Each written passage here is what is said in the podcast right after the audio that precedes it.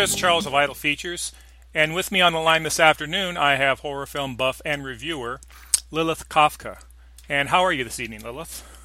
I'm wonderful, thank you. How are you, Chris? I'm great. So um, let's get started with a little about you first. Your real name is actually Jackie. How did you come up with uh, Lilith as a professional name? Well, I wanted to do something that was, you know, something that I would find intriguing if I was looking at other people's stage names or professional names or what have you. And Lilith, of course, is a beautiful piece of satanic folklore that I've always, you know, always loved and found to be interesting. And I also think it's a beautiful first uh, name for a female. And then the Kafka thing is probably the more uh, the more important end of it, I guess, if you will. I'm, I'm an English major. I have a writing degree. I have a minor in classic literature and although his original writings were not in English, um, Franz Kafka is probably my biggest influence and my favorite author of all time. So I sort of combined the two, kind of like uh, Marilyn Manson when he came up with his name. Ah, I just I, I came up with a pseudonym that you know I felt kind of represented me and my interests and would you know be intriguing to other people. Mm-hmm.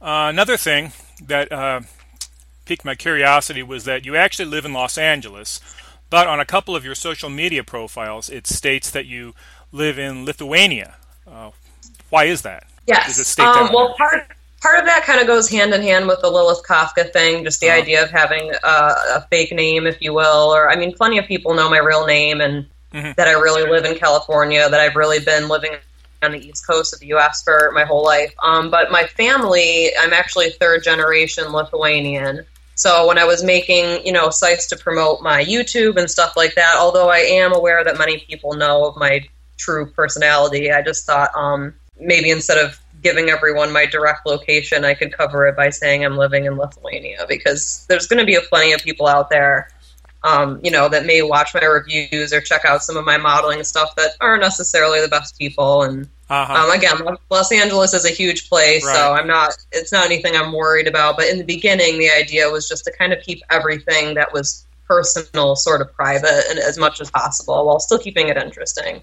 I see. I see. Now the town is um, Vilnius. Is that how you pronounce yeah. it? Yeah, Yeah, Vilnius is actually the capital of Lithuania, and although I'm third generation, that is where my family is originally from. So that's that's why I use that as a reference. Have you ever been there?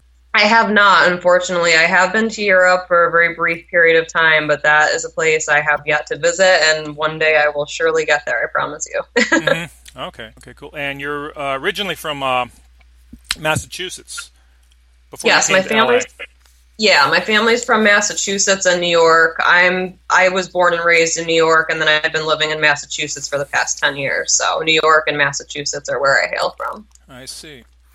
Now you recently started your YouTube film review channel, and I've uh, caught a couple of your reviews. Uh, do you first write out your reviews and sort of follow your written reviews as you speak to your viewers, or are your reviews strictly unrehearsed?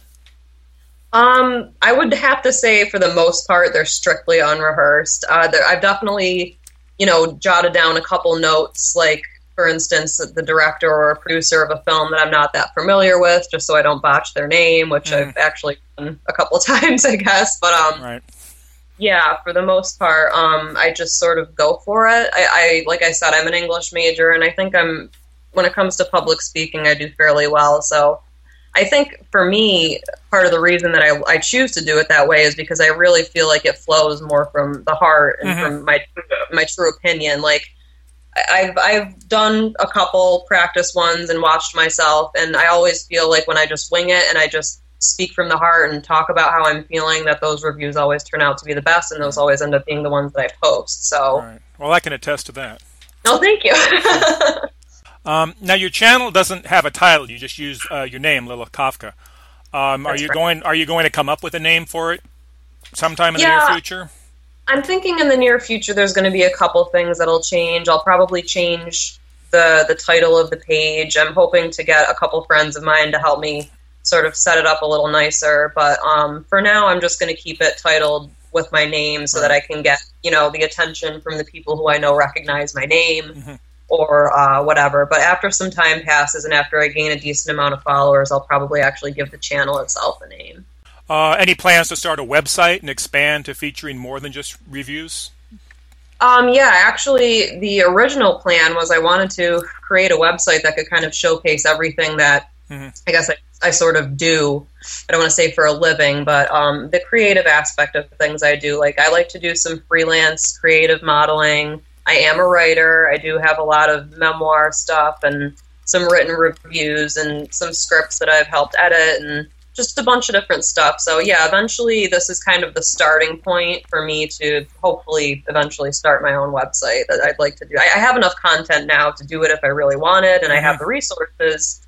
Um, the resources are there, but I just want to give myself a little more time, kind of gaining some followers with YouTube because for me, although there's going to be a lot of other stuff on there, most importantly, my writing, the modeling, and all that stuff, I feel will follow when I once I get a lot of reviews on YouTube. You know, you know what I'm saying? I, I just want to get that, that that major visual aspect out there 1st mm-hmm. and then once that grows, I intend to make a website. Right. Okay.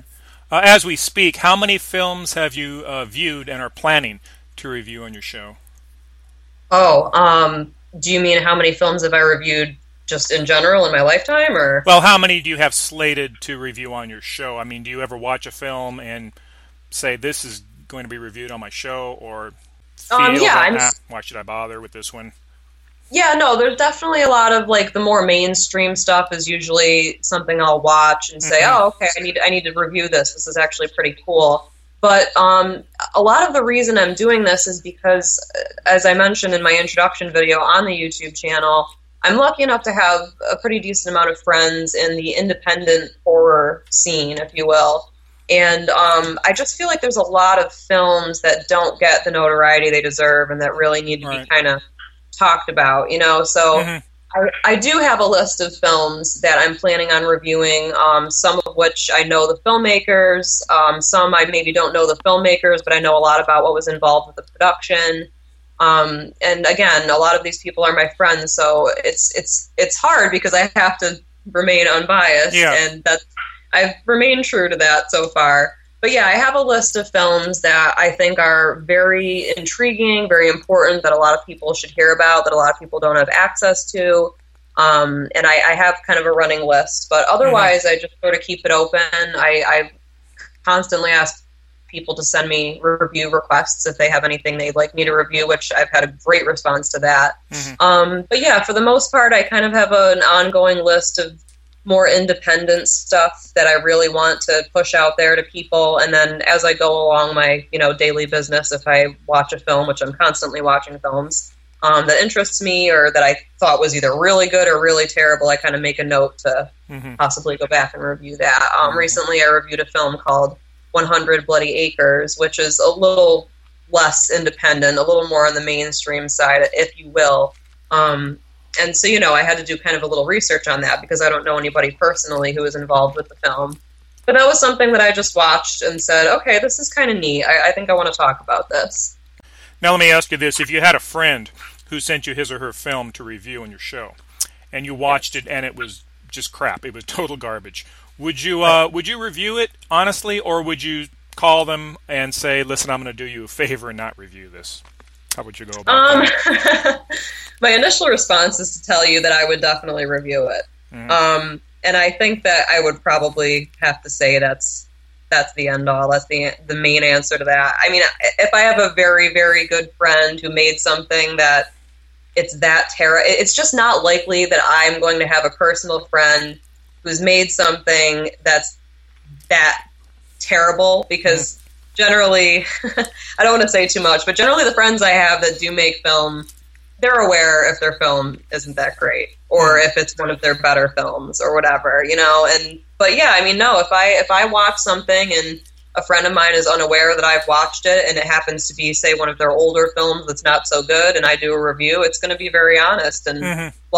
luckily, the whole point of friendship is you try not to judge each other. Mm-hmm. I mean, I'm talking about someone's work, not them as a person. So that's that's very important for them to remember. But I try to be as brutally honest as possible. That was my little tagline when I started right. the, uh-huh. the page. Right, I so I that. tend to stay true to that. Okay. Um, do you plan on only reviewing horror slash thriller films, or do you plan on reviewing other genres as well sometime in the future? Oh, I would see myself reviewing other films as well. I mean, I definitely um, love horror, thriller, psychological thriller, mm-hmm. um, some action, generally stuff that involves high violence. But I'm also a huge sucker for the classics. I mean, you know, I love I love 50s Hollywood. Yeah. I love all sorts of films. So it really just kind of depends on um, what mood I'm in and mm-hmm. maybe how, how many people show a reaction. If if I put out a if I put out a review for something like The Ghost and Mrs. Muir, which is a classic film that I absolutely love, um, and you know nobody watches it because it's not a horror film, you can be sure that I'll still continue to do that on occasion. Just I'll take that and realize it's not something I should do that often, or else you know not too many people are going to be interested. But I do plan on reviewing basically all genres at, at some point or another. Okay, cool. About how many horror films are currently in your collection? DVD, VHS, online? Oh, on uh, yeah, all, pretty much everything I own is hard copy. I, I do not believe in illegally downloading films. I think it's a huge insult, um, mm-hmm. especially because I have so many friends that work in the independent industry and they put all their time and effort and what very little money they have into making stuff. Um, so that's that's something I'm very against. I'm very against torrenting and all that. I just don't believe it's I don't believe it's right. Um, so for me, I own a lot of hard copies, and I honestly don't know. As I mentioned before, I've recently moved to California, and half my films aren't even here yet. Um, but I did do a count. Uh, I think it was about a year ago, and I was somewhere close to a thousand one hundred in the horror mm. genre. Mm. So, and I mean, my, my collection itself is probably no more than fifteen or eighteen hundred altogether. Mm-hmm. So that just shows you how right. much I enjoy the genre. Okay. Uh, have any producers uh, sent you any of their films to review on your show yet? Yes, they have. Um, several, actually. I would okay. just prefer not to mention them because, honestly, right. uh, the films that I've recently been sent are just coming out or were just premiered at film festivals. A couple of them I'm really looking forward to reviewing as well. So, mm-hmm. but yeah, I've, I've actually gotten a pretty, really, a really good response um, from filmmakers and producers and especially people again in, in the independent horror uh, scene. They they like the way I talk and they respect my opinion and they want to know what I have to say on video about their film. So I'm really looking forward to doing a couple of those. Okay. Uh, who are some of your favorite directors? Oh, mom. some of my favorite directors. Wow. Just if you had to pick a top five. Uh, top five. Well, it might be a little bit less than that even. Um, my favorite. I I'm obsessed with Cronenberg, David Cronenberg, when it comes uh-huh. to the horror horror genre. Um, David Cronenberg's always just been a huge influence on me and my writing, and you know what I, how I decide if a horror movie is really good or not. I guess I've just always been obsessed with body horror mm-hmm. and just the blood and the the. Right. The frightening thoughts that go along with trying to figure out what's going on with you if something's wrong with your body. Like, so I love Cronenberg. Um, I would have to say he's definitely in my top. I don't know, maybe top five, top mm-hmm. two, even. Um, let's see, who else? Oh, I feel like I'm drawing a blank now. I assume uh, Wes Craven. Uh, yeah, I mean, of course, I love Wes Craven. I love John Carpenter. Mm-hmm. I love, you know, all those guys are fantastic. Um, I, I love Martin Scorsese. Mm. Uh, there, there's there's so many. You know, I can't even really begin to to describe directors. Yeah, Cronenberg's definitely going to have to be my my at least number two. okay. um, do you attend many horror conventions and events? Um, yeah, I do. I, I try to as many as possible. With the moving right now, it's been a little difficult, but mm-hmm. as long as something's you know within a couple hours drive or okay. I've saved up the money to get there. Um, I know this weekend in um, I think Chicago they're having the Chicago Days of the Dead. Mm-hmm. Unfortunately, I'm not able to make it to that, which really bums me out. But um, yeah, I try to. I know I'll be going to Days of the Dead in Los Angeles and whatever else kind of comes my way. I try to try to get to them definitely. Do you plan on attending a Monster Monsterpalooza in April? Um, I yeah, I would love to. Yeah, that's down there in LA. Yeah, Monsterpalooza and but Days of the Dead are both in April, so I'm kind of hoping that they don't coincide so I can go to both. Um, I understand you're a big Edgar Allan Poe fan. Uh, yeah, yeah. Like I mentioned earlier, I'm kind of a literature geek, mm-hmm. so uh, Poe is one of my favorites. Now, can you um, recite his entire poem, "The Raven," by heart? well, I'm definitely not going to do it on here, but I can I can recite a good portion of it. Uh, yes, actually. Okay, okay. Um, let's shift gears here and talk a little about your modeling. Uh, when did you do your uh, first shoot with a professional photographer?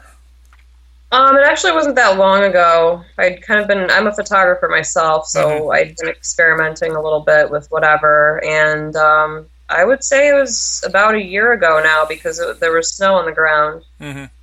that was my first professional shoot. Um, that was I, in LA? No, these these all my uh, professional photography shoots were all in Massachusetts. Massachusetts, okay, okay. Um, but yeah, I think it was about a year ago now. Okay.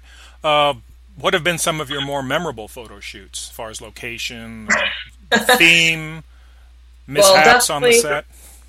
There was uh, there there were two shoots last year. That's why I mentioned that it was about a year ago. There was snow on the ground, and it was extremely cold.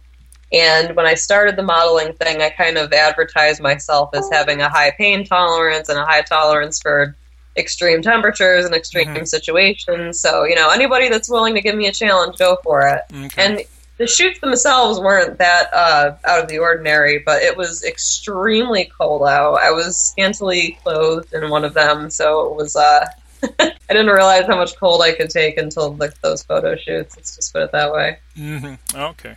Now, where do you stand on uh, doing nude photo shoots? You, I uh, believe, on your at your Model Mayhem profile, you state uh, no nudity, but implied only.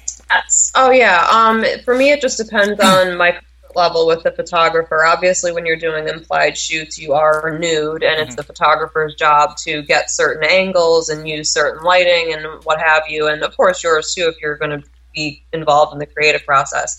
Um, to cover those things and make it so that the photo doesn't make you entirely nude. So I have done um, nude shoots, if you will, in the sense that I've been naked in front of a photographer, but I always make sure that my photos um, come back to me, that I get 100% rights to them. I never sign any sort of modeling waivers or anything like that, or at least I haven't thus far. Okay. And so anything that um, is, I guess, actual nudity is something that I keep for my own personal collection. And otherwise, I have stuff edited so that it is implied, and that's usually the stuff that I put out there. I don't know that I'd be putting out nude stuff in the future. Um, are there, uh, you have several tattoos. Are there any special significance to any of them? Oh yeah, that's an awesome question. Um, tattoos are a huge obsession of mine, mm. maybe even more so than horror.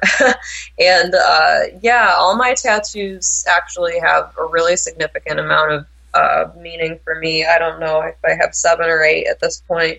Um, a couple of them are fairly large, and one of my biggest tattoos is on my back. It's a tree. Mm and it comes kind of around the side of my hip and down the lower part of my back and it goes all the way up the side and it's sort of a tree and then a forest floor and um, it's kind of like a representation of both life and death to me the cycle um, there's bones on the forest floor and then mm-hmm. there's what seem to be living creatures living humans inside of the bark of the tree it's a beautiful piece of art um, mm-hmm. i have to commend my my artist lou jacques uh, from Clockwork Tattoo in Massachusetts. He's a fantastic artist, and he did it all freehand, and it's a real beautiful piece of art. But for me, um, I've always had a real, real deep connection with the natural world, and especially with trees. I've always called myself a tree hugger. So I'd say, I'd say after all my tattoos, that that one's the most important, has the most meaning. I've wanted it since I was a child. I was finally able to afford to get it over the past year, so I've been working on it.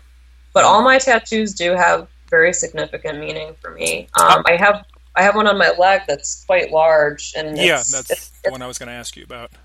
Yeah, it's a it's an art piece. I mean, it's a skull. Again, a good friend of mine, Jeff Mansoff, he's the other owner at Clockwork Tattoo in Massachusetts. Um, he does these signature skulls, and I I actually never really had a tattoo done that was strictly art for art's sake, and I do love art, and I've for a while was obsessed with this style. So Um, the significant thing about this tattoo is that I don't have any color tattoos. All my tattoos mm-hmm. are black and gray. I always said I would never get anything besides black and gray.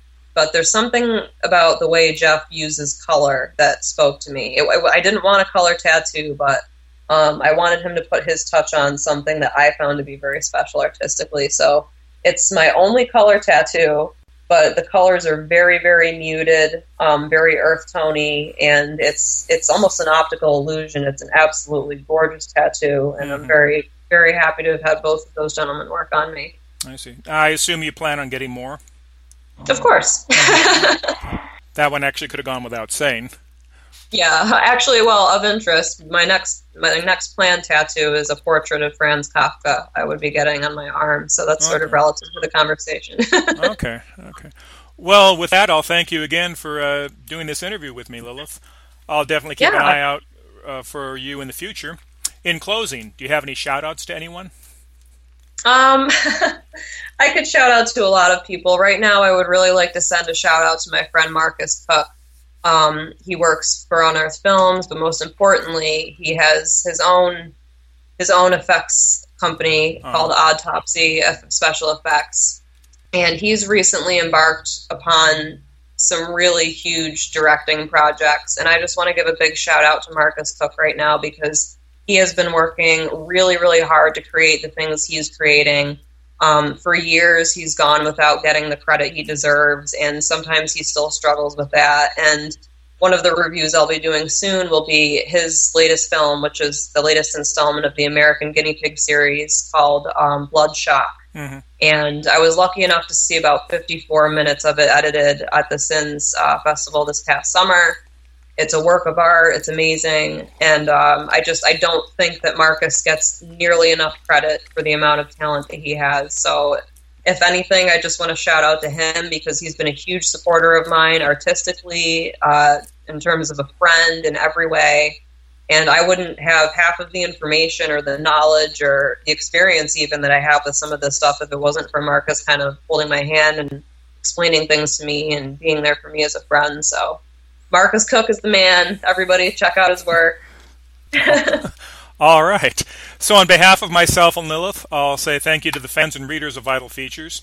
You can check out our website at www.idlefeatures.com for Lilith's upcoming interview, as well as many more interviews and articles on ladies just worthy of a double take. This has been Chris Charles.